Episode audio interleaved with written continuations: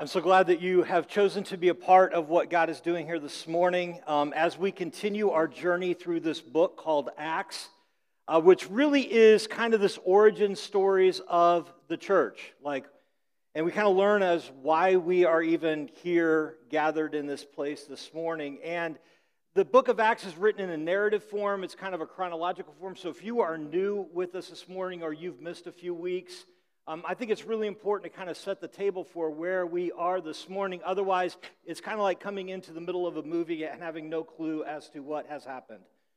Uh, so, what we have seen so far uh, in this amazing, incredible story of how the church started was you know, Jesus had told his followers to wait for this promise of the Holy Spirit. They had no clue what this meant, and so they obeyed him. They gathered in this upper room the Holy Spirit comes on them, who is God Himself, comes into their lives, and, and everything changes from that point forward. Uh, there's this amazing transformation of this group of followers of Jesus who before were afraid, um, and all of a sudden they're filled with this amazing boldness just to proclaim who Jesus is. And they're able to do some amazing things, again, because of the fact that the Holy Spirit is now in them. Um, and we see that the response that, that Peter, who was one of the ones who had denied Jesus, gets up and delivers this amazing message, and, and people respond. Uh, 3,000, it says, responded to this message and began to follow Jesus. And then from that point forward, everything seems to be rosy. I mean, it's like, it's like ponies and, you know, just really, really cool things are happening. I mean, it's just like everything is going well. And then you get in the narrative where things kind of pivot a little bit. And this is the new series that we're in that, that Dustin introduced last Sunday called Threats, because we see these things begin to take place in the church, and we see this first opposition to this new group of Jesus followers happens. And it happens because, again, this figure named Peter and, and his friend John were going into the temple as they did every day, and they encounter a lame man. They heal the lame man by the power of the Holy Spirit. And because they healed this man, and because he's so loud about it, this crowd gathers. And Peter just shares the message of the gospel, which basically, the message of the gospel, if you've never heard it, in a quick nutshell, is this. You know, we are all broken people. Like, we're all messed up, we're all sinners. And because of our sin, our relationship with God has been severed. And with no hope of that ever being restored by anything that we can do. And God, knowing this, sent his one and only Son, who also is himself God, to die a horrible death on a cross. So he could take the penalty for our sin. He paid the price of our sin. And then, on three, and then three days later, he raises again from the dead, which gives us hope because he's conquered death. We no longer have to fear death. And all we have to do, we can't be good enough for this. We can't, you know, earn this by doing a lot of good things. We certainly do not deserve it, but it's just because of God's grace for us. And all we have to do is accept it. We have to believe that Jesus is who he says he is, that he died for us, and we just need to accept it. It's an amazing, amazing thing. And Peter's sharing this message to this crowd.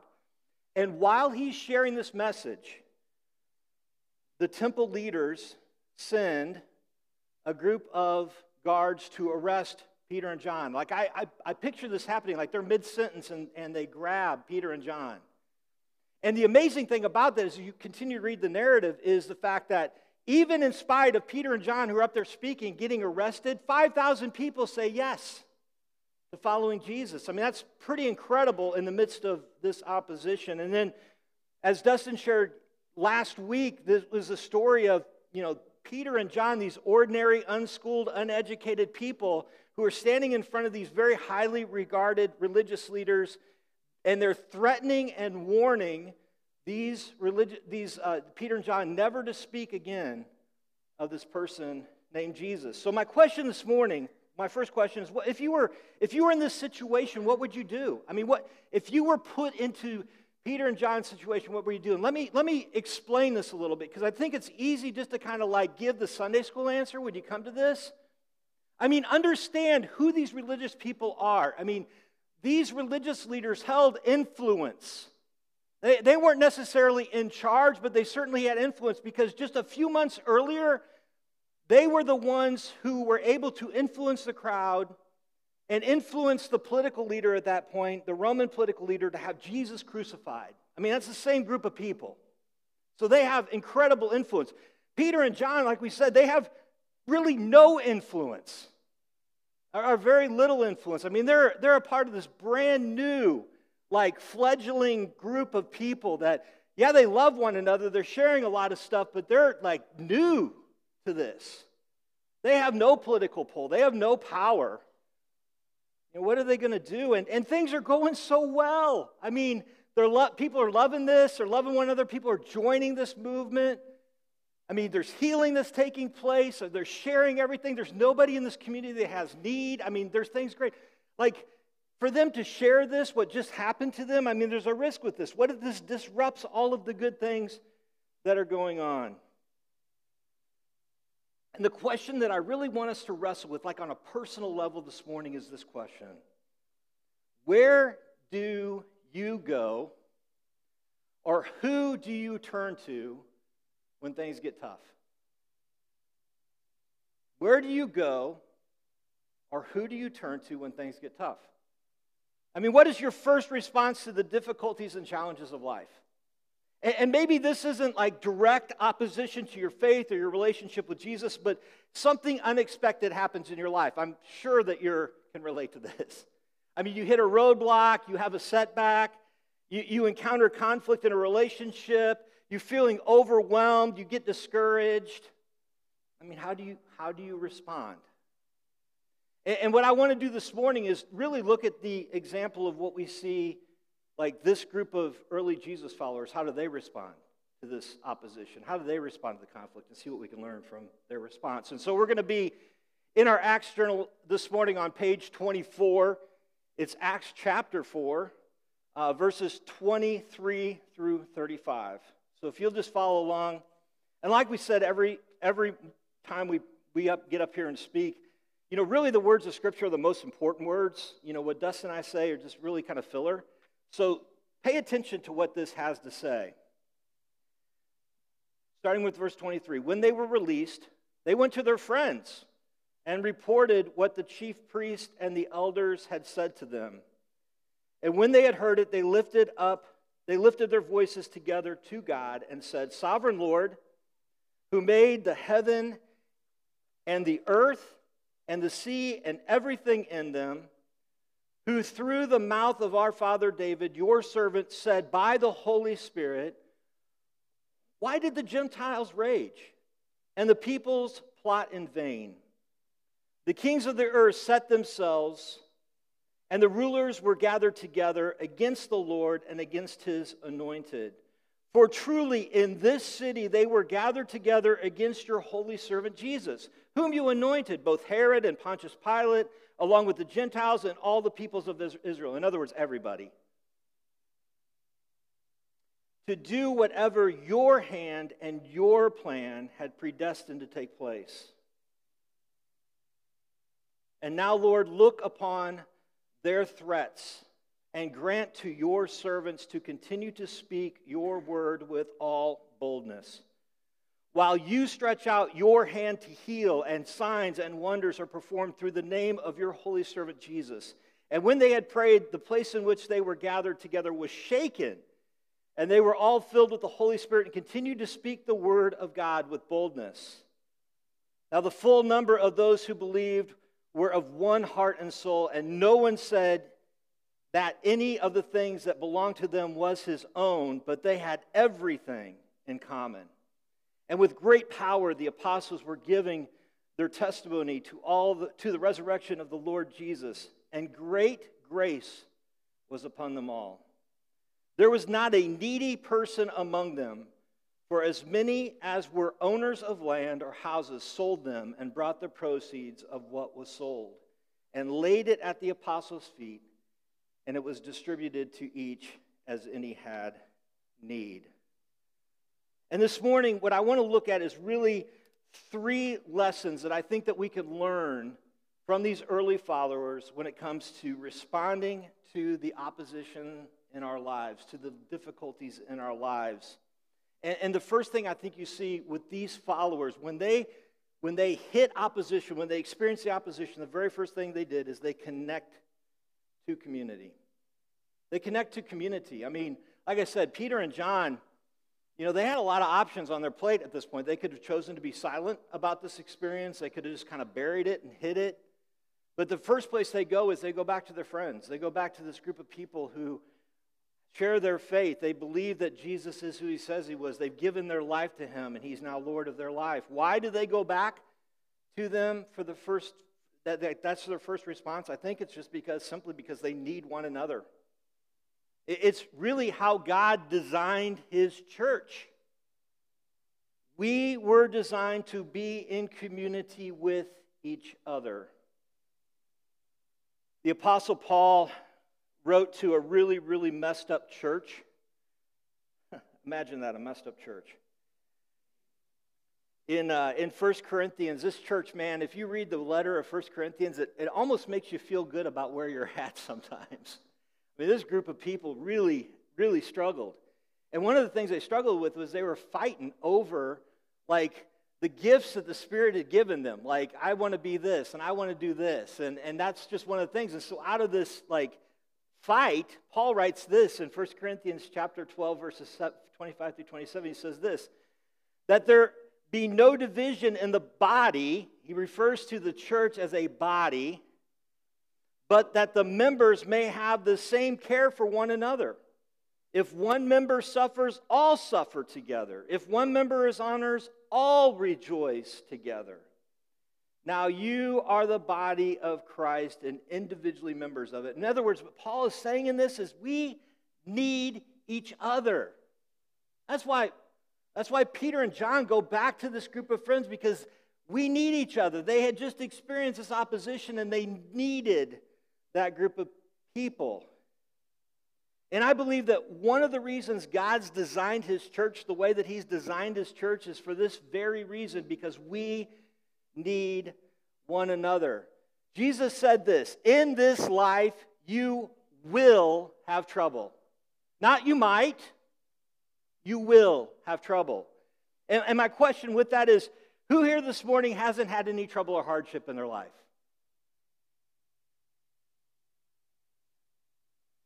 So the question becomes where do you go first when this hardship happens? Just confession. My tendency, the way I'm wired, I tend to isolate. Like I'm I'm an inside processor, which basically means when stuff happens, like when I encounter conflict or bad stuff happens in my life, I don't want to talk about it. Like the last thing I want to do is is have a hug fest with a bunch of people. Like I just want to sit and I just want to process. I want to let it sink in. I've always been this way. But here's the problem that I've encountered with this you can only stuff so much, and then it begins to come out. And for me, it came out as anger.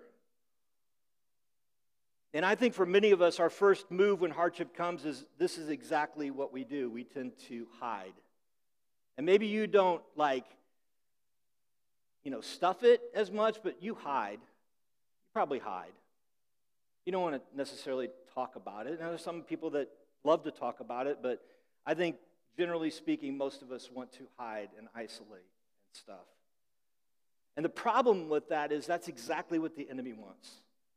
What the enemy wants when we face conflict, when we face hardship, is he wants to like isolate us. Like he wants us to depend on ourselves, right? Because that's really what sin does. It turns our desires to ourselves, and we think that we're enough in and of ourselves. And when we allow this to happen, when we start to rely on ourselves, that's when like division happens, and that's when isolation happens, and that's when we start to become defeated.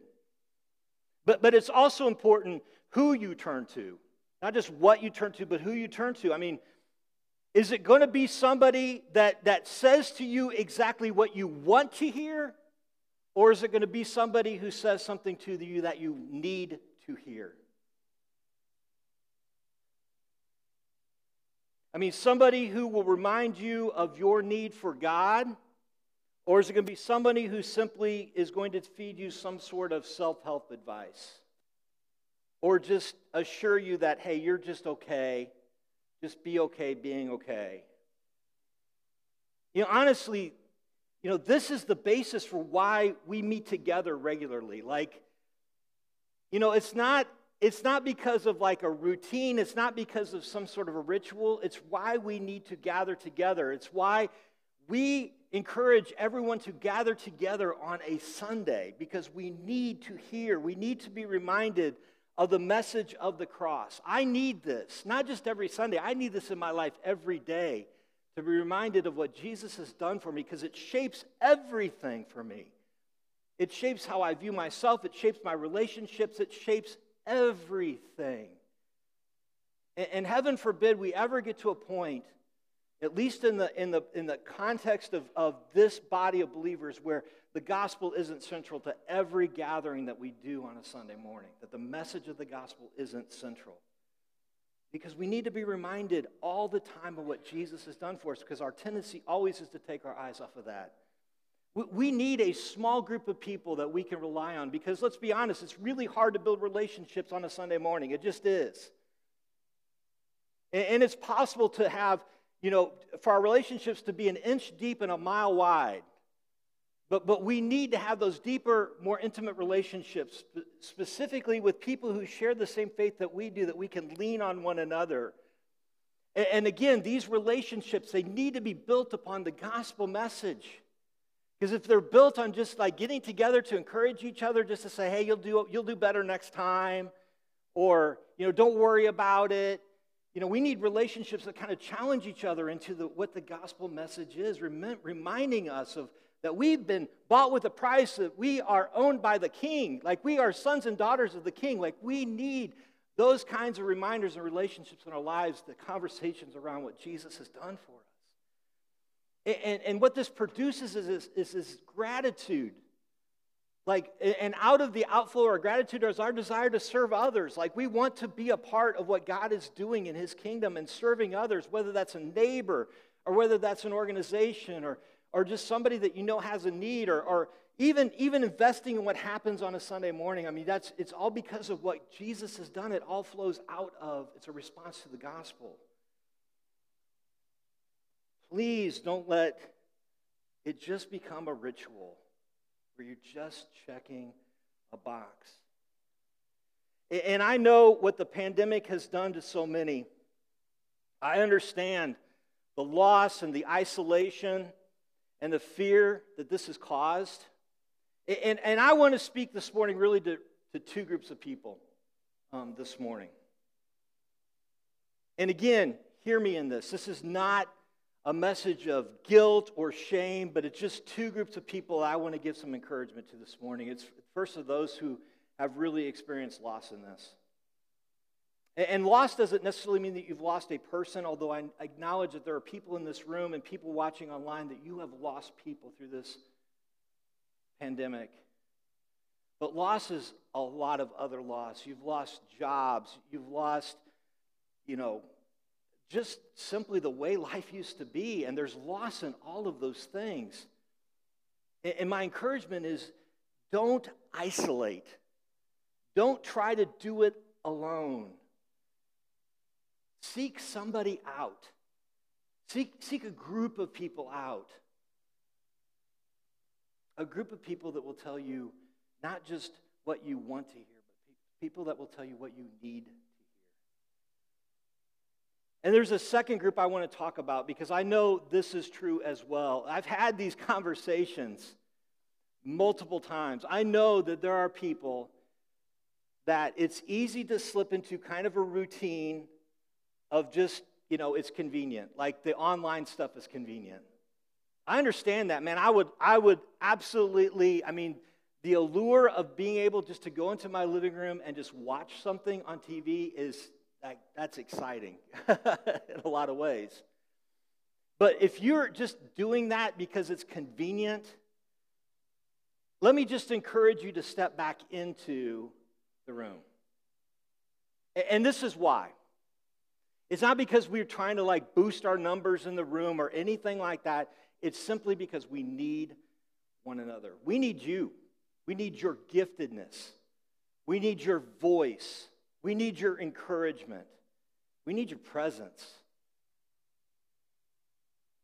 Because if it just become a matter of convenience, I understand, you know, there's still virus going around. I understand there's seasons of being ill, there's seasons of traveling, all those things. It's not, hey, we got to be here every Sunday. But I'm just saying, if it's just slipped into like this has just become habit or convenience, my encouragement is to re engage because we need you.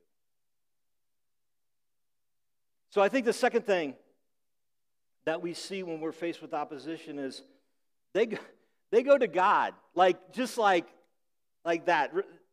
Verses 24 through 30, it says this.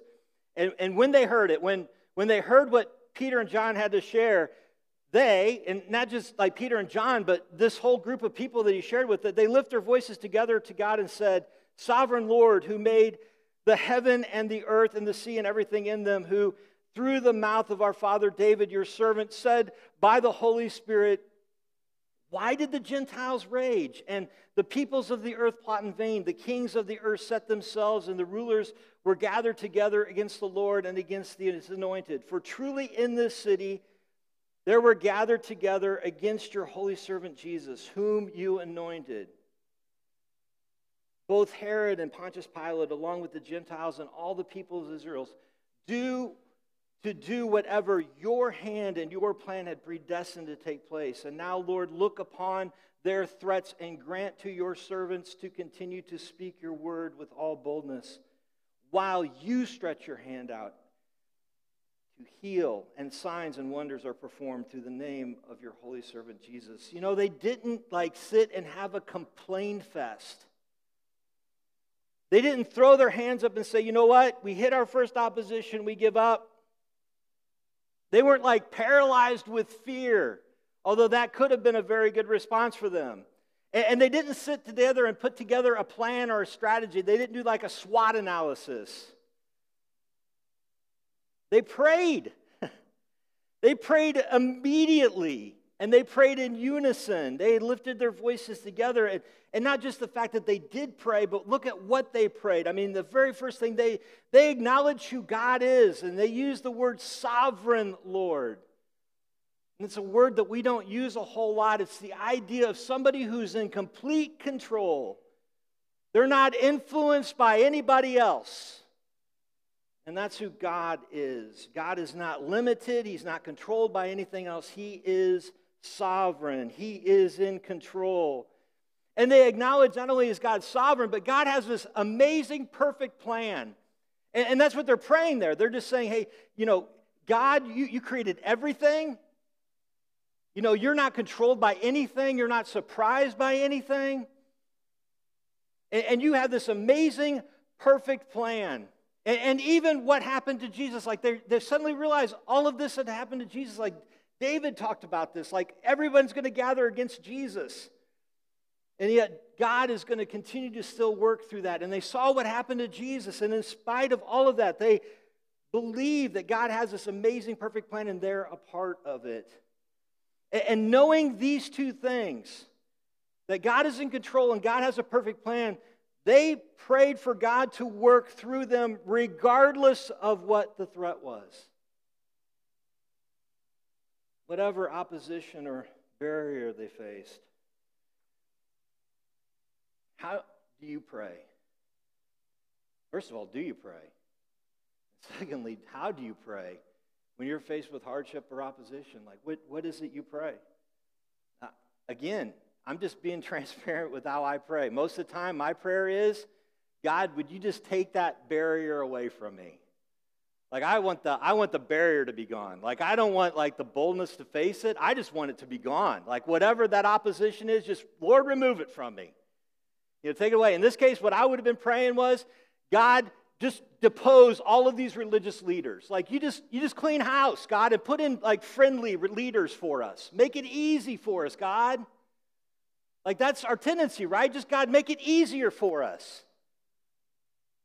But they asked for boldness to continue to do what they've been called to do. And, and, and maybe this morning you and I need to rethink what how we look at like hardships and difficulties and challenges in our lives.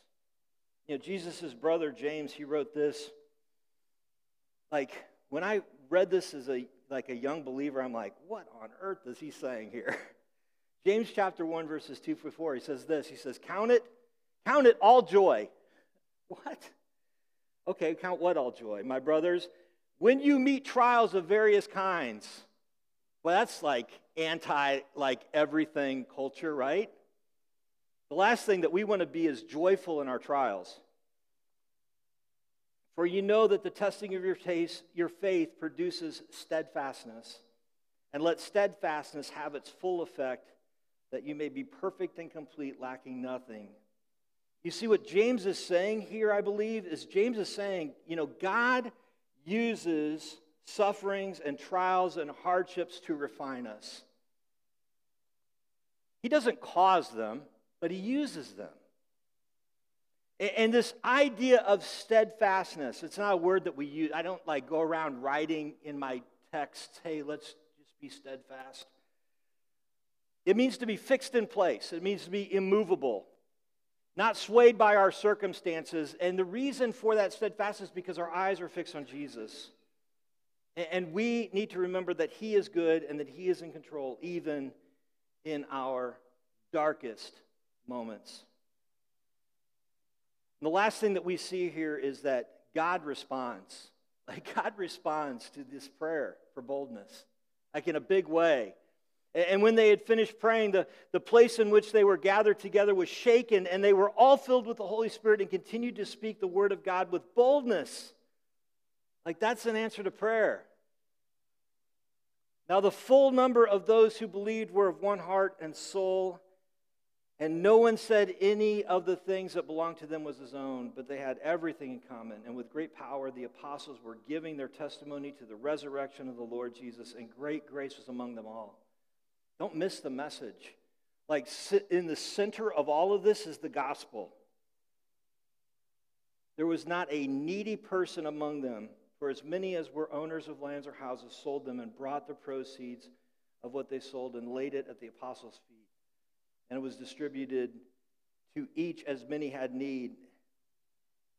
Don't miss this, like in the context of this whole story. I mean, this is a new, young, fragile community of believers. And, and just like, like today, even was true then, like something new and exciting when there's a movement with it. Like people are really eager and excited to jump on something that's new.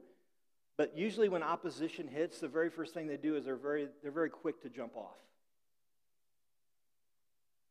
It, and yet, with this group of like brand new followers to Jesus, what do we see them? They like, they get stronger. They like get stronger. Why? Because God responds. He shows up. They prayed for boldness, and God gives them boldness. It's not like this boldness didn't just come from this, this boldness came from the power of His Holy Spirit in them. Like it was His Spirit that, that emboldened them. It's the same Spirit that we have with us today. And it's out of this boldness and the movement of the Holy Spirit, this community of believers like doubles down on everything that we read before. I mean, there's this unbelievable unity. I mean, did you pick that up? Now, the full number of those who believe were of one heart and soul, like everybody was like moving in the same direction. And like I said, they were unbelievably focused on the gospel of Jesus, like the, his resurrection and what that meant, the implications of that, the hope that that brought. And did you pick up the generosity of this group? It's like it just wasn't like lip service to them. I mean, it says, as many of, as many of them as had land or houses, they sold them. Like everybody who owned land, like before they were like sharing their possessions and they were selling some of the possessions. Now what they do is they just basically sell their property. Like for many of them, this was like their birthrights. I mean, this is radical. And this is what the Spirit does in our lives. And quite frankly, when I read this, it just doesn't make sense. I mean, how can opposition bring this kind of response? And, and really, I think the conclusion is there's really only one answer. It's this community of believers was completely led and empowered by the Holy Spirit. Hear me in this this morning, and this is so important. Because I know many of you guys come from a background, from my, again, from conversations I had, many of you guys come from backgrounds where, you know, this Jesus thing has been guilted to you or manipulated or you, it's been forced on you. And, and let me just say this the, the gospel message is powerful enough. If someone has to guilt you into it or manipulate you into it or, or somehow like force you into it, then it's not the gospel message. And this message this morning is not some kind of like try harder message. But you just need to try harder. Please don't go away this morning thinking that fact. And in fact, really, the message that I think that we hear this morning is quite the opposite. And what we learn from these, these, these early followers is simply this we cannot get through life alone. We need God and we need one another. And our response to hardships or, or opposition or barriers or threats is not turning, turning, turning into ourselves and our own strength and, and just becoming more determined it's just it's about surrender and trust in the one who loves you most. It's a message of letting go and trusting God, depending on Him in the middle of the most difficult times in our life. You see, following Jesus doesn't mean life gets easier. It means that you have His peace and His strength even in the midst of the difficulties, because God is with you and He is in you. And so, what does this look like practically this morning? In order to have trust in Him, you have to spend time with Him. Just like any relationship is, is built upon, anything that's built on trust has to take time. Spending time with Him. And when you read His Word, it's like you're not reading just a study about Him, you're reading to know Him like to know him more. And it's creating space in our, just to be able to listen to him.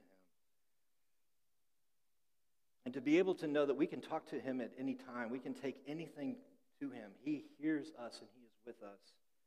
And then it's just following what he tells us to do. I mean, that's what it is. And, and then being a part of a, a community of believers, like regularly and consistently. We need one another, and more importantly, we need God. We're going to we're going to conclude this this morning by really celebrating this thing that Jesus did for us. We call it communion, and it's something that he asked us to do each and every time that we gather together as a, as a faith community is that we would remember this amazing sacrifice that he did for us on the cross. And we do that this morning really with, with two kind of symbols that are in these trays on these tables. Uh, and they're in two cups that are stacked together. One is a piece of bread that reminds us of his body that was broken for us on the cross. And on the top of the, then the top cup is a cup of juice that just reminds us of his blood that was shed for us. And as you sit this morning and as you reflect on this amazing sacrifice and the fact that he's done it all for us, we just do this with just this amazing heart of gratitude for what he's done. Let's pray. Father God, you are awesome. You are amazing. And Father, this morning, I just thank you so much for Jesus. And it's in his name we pray.